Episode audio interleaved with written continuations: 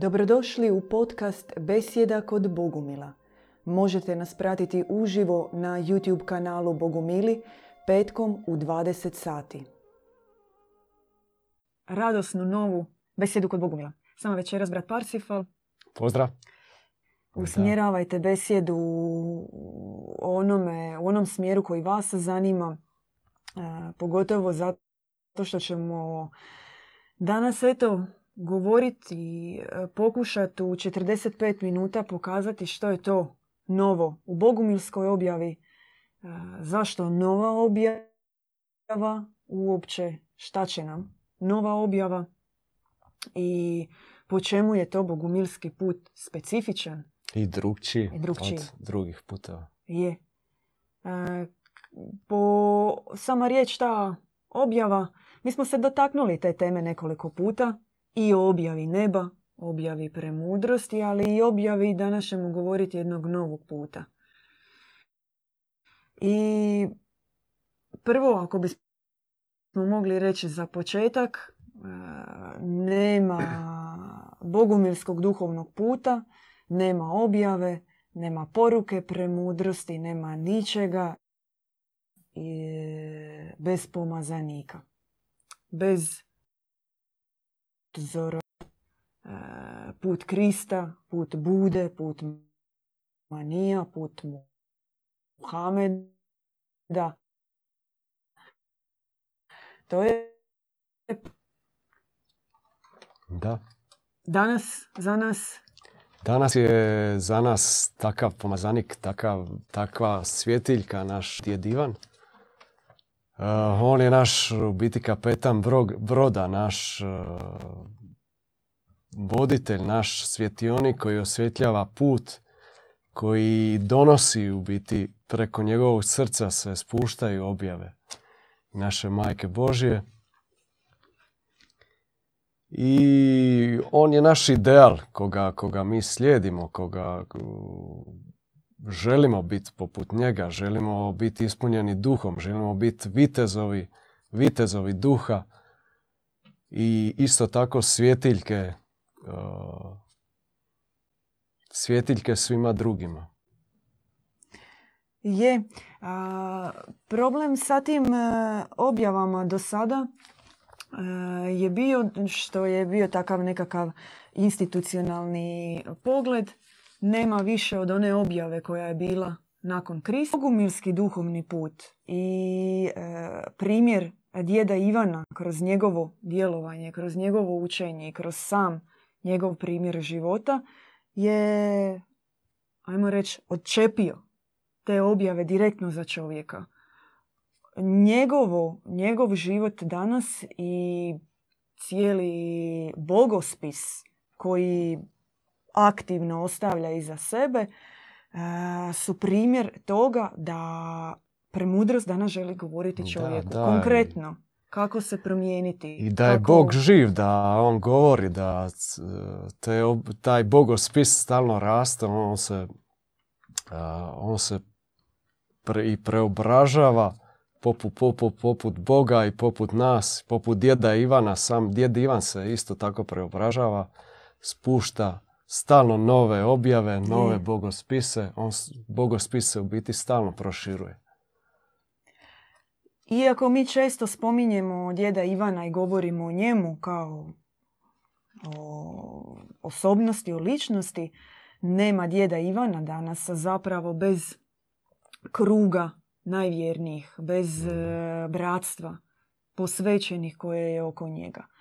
I u tome je jedna specifičnost bogumilskog duhovnog puta, jer za razliku od drugih duhovnih škola u kojima je naglasak na tome da se samostalno usavršavaš, da ideš jednim odvojenim individualnim putem u kojem je naglasak isključivo na tebi, u centru bogumilskog duhovnog puta je bratstvo. I sama objava tako kaže nedavno, prije nekoliko mjeseci, Majka Božja djedu Ivanu u svojoj objavi kaže 9/10 sebe daj bratu, služi bližnjemu, a onu 1/10 ostavi za sebe. I bratstvo je jedan vrlo specifičan način zajedničkog suživota u kojem nema osobne pobjede bez davanja apsolutnog sebe bratu ili sestri. I to je jedan paradoks. Zapravo. Da, ne služiš više sam sebi, nekom svom samorazvoju, nekom samospoznaj, kako to New Age u biti propagira, nego služiš braći, služiš bratu, sestri, uzdižeš u biti njih, pobožavaš njih, vidiš u njima božanstvo. Je, zato što gdje je ključ zapravo cijele te priče oko bratstva? Što u većini duhovnih škola ti se okrećeš jednoj samoanalizi, samorefleksiji, pogledu na sebe, pobjeđivanju egoizma i tako dalje. Uvijek je taj prefiks samo u svemu tome. A na bogumilskom duhovnom putu ti upravo kroz odnos brata i sestre, dakle u odnosu kroz bratstvo, ti jedino i možeš uvidjeti ono u sebi što nisi pobjedio. I tebi se kroz brata i sestru kao neka mistično rečeno strijela ljubavi, jedan udarac koji ti prihvaćaš, pokazuje što ti još moraš sam pobijediti. A i ujedno ono što i možeš primijetiti kod brata i sestre uzimaš na sebe i želiš kroz svoj jači napor, kroz svoje molitve za brata i za sestru i ti pomoći da on to pobjedi. I ti ne možeš mirno spavati i mirno živjeti znajući da tvoj brat ili tvoja sestra još uvijek ima određene težine na duhovnom putu i nešto što i on sam žeđa promijeniti. Ti to želiš pobijediti za njega i želiš mu pomoći, predaješ se u potpunosti. Da, i primaju se i novi odrazi, znači neki bolji odrazi, ne oni koji donosiš, u biti donosiš neke svoje odraze, rodove odraze koji su skroz iskrivljeni, a dolaskom u bratstvo ti dobijaš nove odraze, svjetlije, bolje, ispunjene duhom od starih braća i sestara. Je. I tako se mijenjaš. Tako da, se i rađaš. Se, ti se zapravo rađaš iznova u novom odrazu. I to je novo rođenje. Krist, to nije novina u tom slučaju da mi sad govorimo o nekom novom rođenju. To sad neko može reći, no što i Krist je govorio. Rodite se odozgo. Je, rodite se odozgo. Ali gdje je konkretno? Gdje je da ti vidiš to rođenje, da se ono sada događa, da ti unutar mjesec, dva postaješ nova osoba. To možeš isključivo u bratstvu. Ti daješ pristanak za rastopiti se u bratstvu. Nekad ide lakše, nekad ide teže, nekad i samo moraš se negdje stegnuti. Ali kroz to tebi bratstvo daje nove odraze. I to je jedan vrlo konkretan cilj puta. Novo rođenje. Živjeti ovdje na zemlji po određenim nebeskim zakonima. Po nekim nebeskim pravilima. I kroz takvo rođenje ti zapravo pobjeđuješ. Jer većina duhovnih puteva teži usavršavanju. Ali ti usavršavaš na već istim onim temeljima na kojima si izgradio tog čovjeka. Znači na nekakvim trulim temeljima ideš dizati kuću, raditi fasadu, a unutra je već trulo, već ne valjaju temelji. I džabe ti katovi i krovovi koje ćeš ti dizati na to, a k tebi temelji ne valjaju. Novo rođenje pretpostavlja iščupati sve. Iščupati onaj stari korijen. Ne kalemit, nego na novom. I to se događa isključivo preko, taj prvi korak ide preko pomazanika, preko posvećenja, preko davanja pristanka, preko neutažive želje da zaista postaneš novi. Da kroz svoj jedan novi život ti doživiš sve ono što si do tada žeđao, ono baš žeđao, htio više od ičeg, a nisi mogao. Uvijek bi nekako pao. I kroz tu želju novog rođenja ti zapravo dobivaš pomoć. Da, da. Tebe je premudrost, ko ono malo dijete koje dok hoda ga uhvatiš iza, on hoda, ali premudrost te drži. Da, mogu dodati, bez te neke želje ne događa se ni taj prvi impuls, taj neki, to neko obraćenje koje te u biti gurne potpuno na taj put. Je. Evo, Tajana pita što ako netko na putu padne i isprlja se? Pa sve se da popraviti. Yeah. Sve se da ispraviti. Sve se da iščistiti. I čovjek se padne, digne se i ide dalje. Je. Zato pogotovo kad si u brastu, to ti je još i lakše nekako. Je. Zato se i zove put u konačnici. Zato što nije sprint na 100 metara. Da, da, lagano. To je cijeloživotni put. Jedan put podobrenja. Ali ono što je najvažnije u svemu tome je da taj put ima cilj. Da on vodi ka nečem. Da on vodi jednom kao put podobrenja, vodi sjedinjenju s Bogom. Da. Na tom putu ti se čistiš, ti se kaješ, ti se ushićuješ, ti imaš uspone, imaš padove, podobravaš se. Nije linearno. Da, da, nije linearno.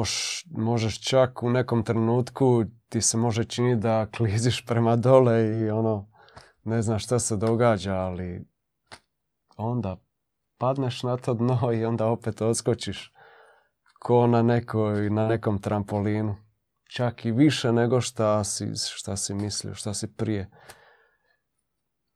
Je, i međutim, imaš, ono što ste vi, brate Parsifale, malo prije rekli, imaš bratstvo oko sebe.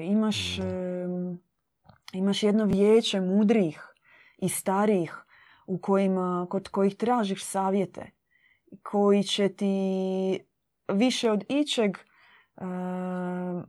pomoći da ti sam budeš još viši, još mudriji, još bolji od njih. U bogumilskom savjetovanju od starijih i mudrijih nema takvih misterioznih, nedorečenih odgovora. Dobiješ konkretno upute za tebe u tom trenutku, što je važno i kako treba ići. Ali i ono još važnije, dobiješ upute i savjete koji na sebi imaju jedan anđeoski pečat. Što to znači? Bio je jedan put onih koji su prošli prije tebe i oni su imali svoje uspone i padove. Ali je prođen je jedan svijetli put i on na sebi nosi blagoslov. Taj put nosi na sebi anđele i ti dobiješ sam blagoslov ići tim putem. I u tom trenutku ti znaš da ti se, ako to prihvatiš srcem, da se tebi ne može ama baš ništa dogoditi. Da, da. Djevičanstvo. Potpuno nova paradigma. Mi smo o tome govorili prošli put, ali moramo se vratiti na djevičanstvo. Da, da. Zato što niko u biti o tome ni ne govori. Apsolutno, da. Da, sve druge religije uopće ne govore o djevičanstvu, ne govore o neporočnom začeću. Za njih je to neka nepoznanica potpuna. Sve se bazira na nekim ili kundalinijima ili nekom uzdizanju iz tih kundalinija, otvaranju tih čakri. Niko ne priča o rađanju od ozgo, o rađanju iz srca, iz neporočnog srca. Da, kako ćeš ti govoriti o dobroti, o čistoći, o svjetlosti, ako je ona uprljana još uvijek nekim drugim supstancama u sebi. Mi smatramo da je duhovan čovjek onaj koji je djevičanstvenik. Onaj koji u sebi ne sadrži niti malo čestice zla. Da, i koji ide u biti putem pobjeđivanja tih, putem čišćenja, putem pobjeđivanja tih zlih čestica u sebi. Kao cilj dolaska,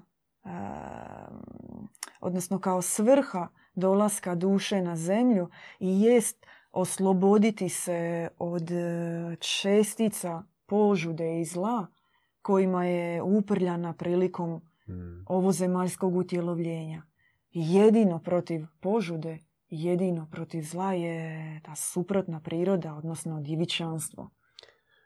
Da, treba se u biti iskopati iz ovog zemaljskog blata. Jednostavno mi smo upali kao neko blato i sad lagano se tu koprcamo i moramo se iščistiti da bi poletjeli u biti. Da, u djevičanstvu će biti snaga, u čistoći uma, misli, riječi i dijela, kroz to će se formirati novi čovjek. Jer on će drugačije misliti, čišće, drugačije će govoriti, drugačije će djelovati i jedino takav može uopće biti na nekakvom duhovnom putu. I zato se mi uvijek vraćamo na to djevičanstvo, zato što je današnji čovjek bolestan. U trenutku prije obraćenja on je već fatalno bolestan zato što ti padaš. Ti si cijelo vrijeme u jednom slobodnom padu. Ti možda to ne osjećaš fizički, no duhovno to je jedan proces degradacije. To je čak se osjeća i fizički. I fizički čak se, ali to fizički dio je ono krajnja granica gdje se to odražava. Je. I djevičanstvo je jedini ključ, tj. Je ključ koji ti može dati plodove. Djevičanstvo mijenja čovjeka, oblikuje ga nanovo. Ono mu je hrana nakon novog rođenja. Sva želja da se da dobije nove sastave djevičanske čiste, da se hrani njima, da raste kroz djevičanstvo, ono ga oblikuje. Na primjer, čitali smo 1000 stvari tijekom života, od knjiga, gledali razne filmove. Svakakve informacije preko interneta su prošle kroz nas. Ti danas objave premudrosti uzeti iz Bogospisa djeta Ivana i čitati to. Da, nemoguće ako si toliko uronjen u ovo svjetovno. To... Ja se čak ne bi složila, ja bi rekla moguće, ali mora nešto puknuti u tebi. Da, ili će puknuti, ili ćeš biti takav isti onaj farizej koji će reći je, ali kako Majka Božja može reći u jednom dijelu da ne smijemo se propitivati. I onda ćeš otvoriti svaku stranicu i reći da, ali vidi kako je ovdje sad drugačije. To neće nikakve ti plodove dati. Ali ako nešto u tebi pukne u tom trenutku kad ti pročitaš tu prvu rečenicu, nešto izrezonira, to znači da se otvorio procijep u koji rijeka djevičanstva kroz riječi može ući u tvoje srce. I ako nešto u tebi rezonira i hoće i želi, onda ima i prostora i mogućnosti za novi život, za novo rođenje. I kroz same riječi koje ti gledaš svojim očima, već ti se formira i novi čišći vid i um, jedan božanski um, za razliku od reptiloidnog, tog racionalnog kojeg imamo. I tako se onda kasnije manifestira u riječi. I onda se u biti hraniš tim riječima, hraniš srce, ti se ispunjavaš biti tim riječima, tom objavom, tim duhom. Je, apsolutno. Ima jedna riječ u bogumilskom sakralnom vokabularu, znači u jednom svetom fundusu riječi naših, što novih poznatih, a što već riječi koje postoje, ali ih mi drugačije malo objašnjavamo. Ima jedna riječ, brate Parsifale, koju kad kažeš svim drugim učenjima, većinom takvim kozmičkim, new agerskim, kad im kažeš tu riječ, gotovo je. Mm. To je ono, koža se na kost riješi, oči kolutaju. Šta mislite? Možete pretpostaviti koja je to riječ? Neporočno začeće. Nije, jedna je. Ljubav. Nije. To im je glavna riječ. Sve je ljubav. Ljubav da, i svjetlost ljubav, su hit riječi. Ali jedna bogumilska riječ da otkrijem. Od koje bježe? Križ. A, da. Križ je tabu. Da. Križ je kamen spoticanja. I u institucionalnom putu, na takvom jednom već ustaljenom, religioznom i na putu kozmičkih učenjaka. A mi, bogumili, za nas je križ sveta riječ. Da. Zaista sveta riječ. I ajmo je odmah usporediti s ovim institucionalnim shvaćanjem. I odmah da kažemo, nema nikakve veze s tim. Niti je križ mjesto smrti, niti je križ crn, niti je križ mjesto žrtve i otkupljenja. Dakle, tako križ uopće ne shvaćamo. I s druge strane, ovo da je križ patnja, kak se shvaća i da ništa. Zemlja, po našem shvaćanju, je obilježena znakom križa. Svaka duša koja dođe ovdje na zemlju, ona na sebi ima pečat, znak križa. I sve svjetle duše koje dolaze, premudrost kaže to u svojoj objavi, pogotovo nove takve duše, takozvani serafiti, oni će se razlikovati baš po znaku križa. Međutim, mi govorimo o svjetlom križu. O križu koji ti daje snagu. O nadnaporu koji ulažeš u pobjede i promjenu da bi mogao očitovati, da bi se božanstvo moglo roditi u tebi i da bi ga ti donio drugima. Da. To je križ. To je ona ljubav majke, jer majka kad voli, ona isto voli u križu. Majku i boli srce i ispunjeno je ponosom i ljubavi. I ta ljubav je križna. Nema bogumilskog puta bez križa. Malog, srednjeg, velikog, teškog, minimalnog, ali svakom po mjeri i koliko može. Da, ne može se popet skalama bez napora, to je nemoguće. Kako tako propovjeda New Age i ta neka učenja, sve se može samo uz ljubav, samo uz ljepotu neku, ali to je apsolutno nemoguće. No, to je zavedenost. Zavedenost. To je put zavedenost. To su oni mjehurići. Da.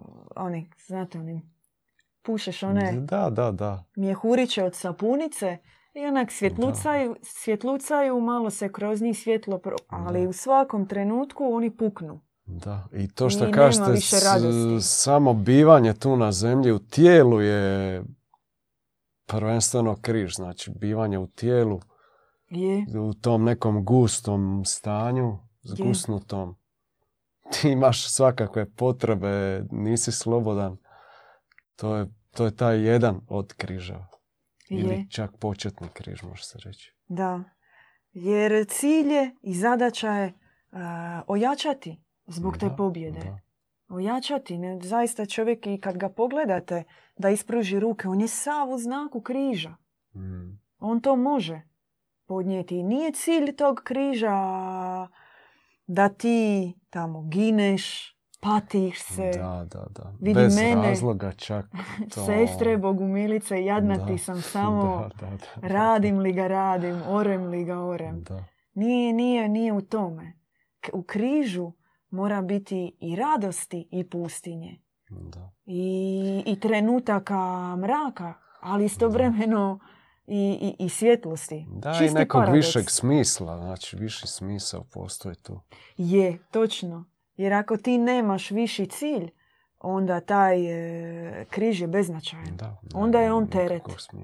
Ali ako ti živiš kao dio misije i ako ti ostavljaš trag u svijetu danas, tebi će tvoj križ biti smisao života. Ma nešto neopisivo drago. Ti ćeš sa radošću sve raditi. Zato što ćeš znati da u ovom trenutku možeš poslužiti Bogu, a da to ostavlja traga u vječnosti.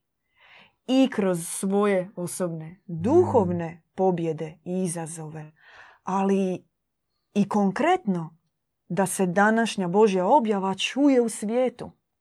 Da danas za djeda Ivana, za duhovni put podobrenja, za djevičanstvo čuju diljem univerzuma. Ti danas, brate, sestro, uza sav fake news, uza sve teorije zavjere, uza sve kozmetičke biljne preparate koji se prodaju, ti možeš nekom donijeti poruku o djevičanstvu koja će njemu promijeniti život. Da. I to je križ neki teški. To je križ radost. Koji radost da. Križa i u biti služenje. Znaš da služiš dobrom Bogu.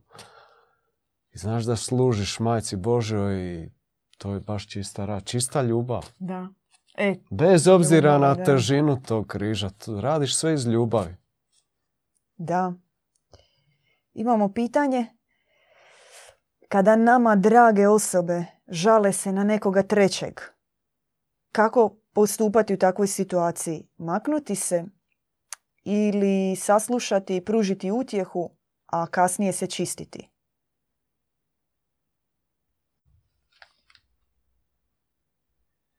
Kad se žale na nekoga trećeg.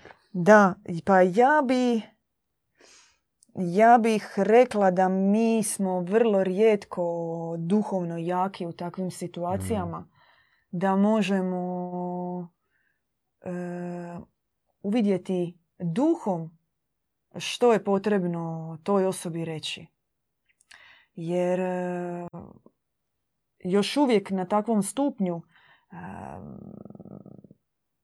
života u nekom već ustaljenom rodovom programu, takve su nam i misli i takvi su nam i savjeti.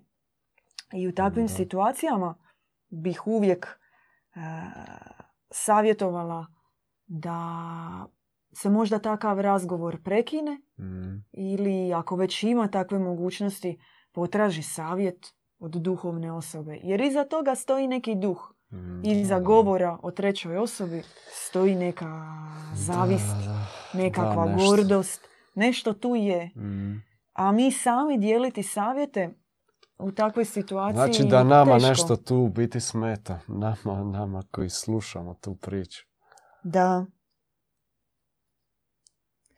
Poželjno uvijek pozivati na promjenu. Da. Kakva ona bila. No, i ovo je takvo malo generalno pitanje. Mora se točno uvidjeti u situaciji. Da, šta može biti svašta. Koja je, da. Jedna specifičnost bogumilskog puta, brate, je odjeljivanje dobra i zla. Put u kojem nema pomješanosti. Da, nema pomješanosti. Biti zlo se treba potpuno odbaciti, ići putem podobrenja, vidjeti u drugima to dobro, a ne gledat neke sitnice, neko zlo, nešto. To je slično, ima veze možda i s tim pitanjem. Da. Tu se u biti nešto progledava kao nešto zlo, a ne treba se toliko pažnje davati zlu, nego više dobro. Je. U objavi Majke Božje, djedu Ivanu, Majka Božja kaže, baš ovo što smo govorili malo prije, da stalno poziva na drugo rođenje, na novi život. I ona kaže da je to drugo rođenje koje bi se nama sada trebalo dogoditi, naše, znači, utjelovljenje na zemlji, novo, usred ovog života. I onda postavlja pitanje, a zašto? Zašto mislite da je potrebno to drugo rođenje? I daje odgovor na njega. I kaže, bez novog rođenja, znači bez drugog rođenja, nije moguće pobijediti zlo. Znači, bez da se rodiš. Bez pomoći sada, Majke Božje. Da, točno. Je to nemoguće. Bez njene pomoći, da. Bez njenog vodstva, bez njenog hranjenja, znači čitanja njene riječi, slušanja o njenim objavama. Ne možeš. Da, i bez bratstva u biti. Da. To je nemoguće.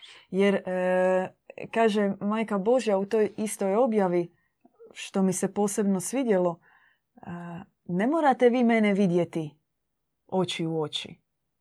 Ne moram se ja vama pokazati. To je ono, da, a di je ta vaša Majka Božja? Da. Majka Božja ovo, Majka Božja ono. A di je? A ona kaže, ne moram vam se ja ukazati. Jer želim s vama biti sjedinjena bračnim sponama. Da, nije bitna ta nekakva slika ili neka vizija, nego je bitno srce, bitna je ta milost koju mi osjetimo u srcu. Onda osjetimo u biti da je majka s nama i da nas preobražava. Kroz srce, znači ne kroz neku sliku, kroz oči, kroz ovo nešto zemaljsko. Da. I onda se tako smatramo duhovnima, prosvjetljenima, sve znamo, hodamo pola metra iznad zemlje, a sa običnim bratom ili sestrom ne možemo bez tenzija imati jedan odnos. Da. Majka Božja nas želi vidjeti promijenjenima, to znači rođenima, sa više milosrđa, sa više krotkosti, sa više jednostavnosti. Istovremeno, naravno, i sa više trezvenosti, i sa više mudrosti, ali sjedinjenost s njom će biti upravo u tim stješnjenim odnosima u zajednici onih koji žele imati isti cilj. Da. I zato se u odnosima između brata i sestre, u odnosima unutar bogumilske zajednice jačaju te spone i veze. Zato što ti si svakodnevno u trenucima bilo kakvog dijaloga ili suradnje s bratom i sestrom, čak na neki način, to nije neka negativna kušnja, ali si podvrgnut jednom intenzivnom stješnjavanju tih veza, jačanju bračnih spona srca. Da. I zato kroz bratstvo se to najbrže radi i najiskrenije i najtransparentnije. Da, odmah u biti dobivaš odraz kakav si ti sam. Znači šta je u tebi u tom trenutku, kakav je duh, to dobivaš nazad kroz brata ili sestru. Da, i zato mnogi kažu volim Bogumile, super ste mi, ali moj put ide sam. Ja znam što meni treba činiti i kako to napraviti. Ja sam uvijek imao svoj dijalog s Bogom. Tu je zaista tanka linija. To je toliko u biti, moram reći, glupo. Kad ideš tim putem, samo ja, biti, šta je cilj? Znači, biti sam na nekoj planeti ili biti sam na nekom univerzumu. To apsolutno nema nikakvog smisla. Prije nego što izađeš iz kuće, treba ti ili neka osoba ili ogledalo, naravno, da vidiš jesu li ti ostali komadi hrane među zubima, jesi li donekle pristojan za izaći u svijet. Da. Duhovno gledajući, treba ti brat kao tvoje ogledalo i duhovni otac, majka, kao pomoć u korekciji toga. Nema kaznionice, nema otkupitelja, nego isključivo pomoći. I napredovanje u duhovnom smislu se događa isključivo u onoj mjeri koliko zajednica napreduje, a ne koliko najprosvjetljeniji u zajednici duhovno napreduje. Ništa od toga. Koliko jedan ide, toliko idu svi. Da. Neko mora vući to sve, a nas vuče pomazanik. To je njegov križ, njegova misija i mi danas možemo upregnuti malo mišiće i pomoći da taj vlak ide brže. Da, on je kapetan broda, mi smo posada i svak služi u toj plovidbi. Je, i eto odgovora na ono pitanje, bit će bolje. Kad se nabraja tako šta je sve loše, kako živimo u svijetu, onda neko kaže bit će bolje.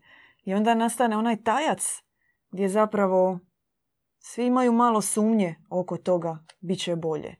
Neće. Neće biti bolje. Ako se okrenemo i pogledamo oko sebe, što se sve događa u svijetu, definitivno imamo znakove toga da neće biti bolje. Ali postoji mogućnost da bude bolje. Da bude bolje. Da. Ali pod jednim svjetlim znakom. Jer istinska je objava ona koja poziva na promjene. Da. I u tim promjene se moraju očitovati. Da, napor, da. Da, točno. Ne bez napora. Znači nema tabletice koja će nas odjedan put pretvoriti u neke svece ili ne znam šta već. Božanstvo. Da, to je isto takva jedna navika i predrasuda. Reci mi kako sada u ovom trenutku. Da. Evo, sad smo mi pokušali jedna 45 minuta reći što je to specifično na bogumilskom duhovnom putu i zašto je bogumilski duhovni put najbolji od svih. Jeli? Da. A na kraju će biti rekla kazala. Ne možemo vam dati odgovor na to. Mi možemo s vama podijeliti ono što smo sami do sada naučili, ono što smo vidjeli, ono što je nama se pokazalo istinito i jedino onako konkretno, opipljivo i vrijedno. I to želimo podijeliti s vama. Da.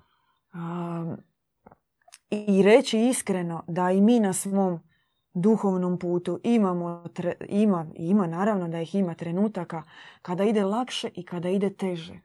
I kada nešto pobjediš s lakoćom, a i kada se vrtiš u krug. I kada padaš na istom. Ali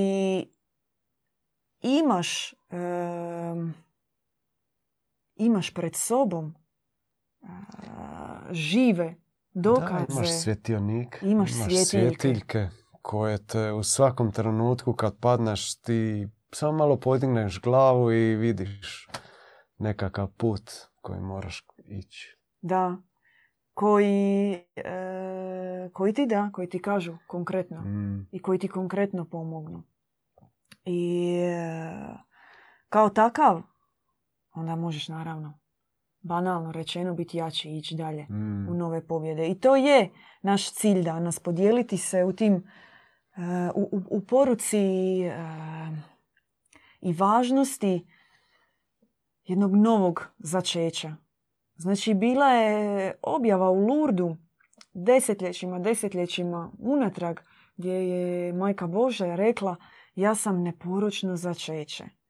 Dan danas nekako i ta objava i druge su ili upitne ili promijenjene ili su potpuno nejasne. Što one znače?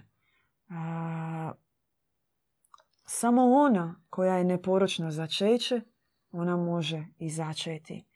I isto tako o neporočnom začeću danas se uopće ne govori. Važno je, znači, i začeti se, i roditi se, i živjeti zaista nanovo već u ovom utjelovljenju. I to je moguće kroz jedan susret sa djedom Ivanom.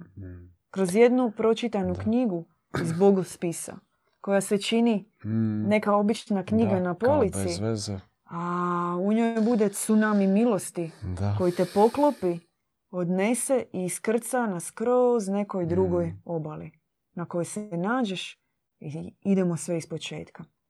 I ako ne želiš živjeti već tom stazom koju čak i vidiš, životom koji vidiš, životom što se kaže svoga čače, svoje matere ili čak suprotno u inat njima, a zapravo opet provodeći taj program, e onda ti treba to. Da. Treba ti roditi se nanovo u smislu da svaka duša danas koja dolazi na zemlju zapravo dolazi s potencijalom toga da se rodi od svog istinskog oca i majke i nikako drugačije. I to je potencijal i perspektiva duše koja se može probuditi tek pod onim, kad te opali ruka svetosti na svoj neki mističan način. I onda prestaneš životariti i počinješ u biti živjeti. To je istinskim nekim životom, a ne onim ispraznim, praznim, svakodnevnim, ispunjenim nekakvim bezveznim obavezama, besmislenošću. Je. Tajana nas pita koji je vaš stav o ukazanjima u Međugorju?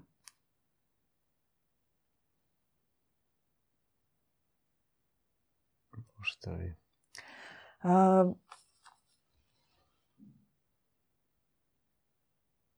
Jednom su nam očevi bili govorili. Ja osobno nisam nikad bila u Međugorju, tako da tamo što se događa ne mogu govoriti ništa o tome. No jednom su nam bili očevi prepričali i braća koja su bili tamo na putovanju. Bili su na obljetnicu ukazanja. I tamo na tu obljetnicu naravno došlo puno ljudi, diglo se štandova, prodavalo se, gosti iz cijelog svijeta, autobusi i tako dalje.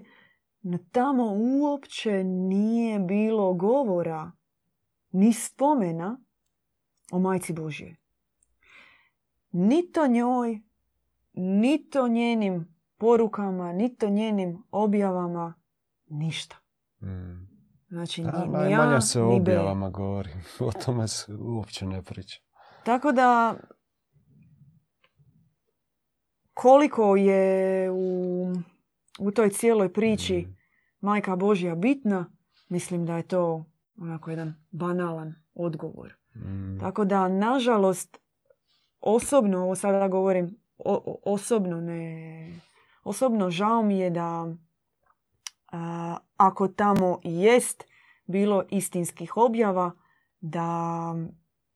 da one nisu centar onoga što se događa tamo. Da tamo nije zaista jedno svjetlo i sveto mjesto.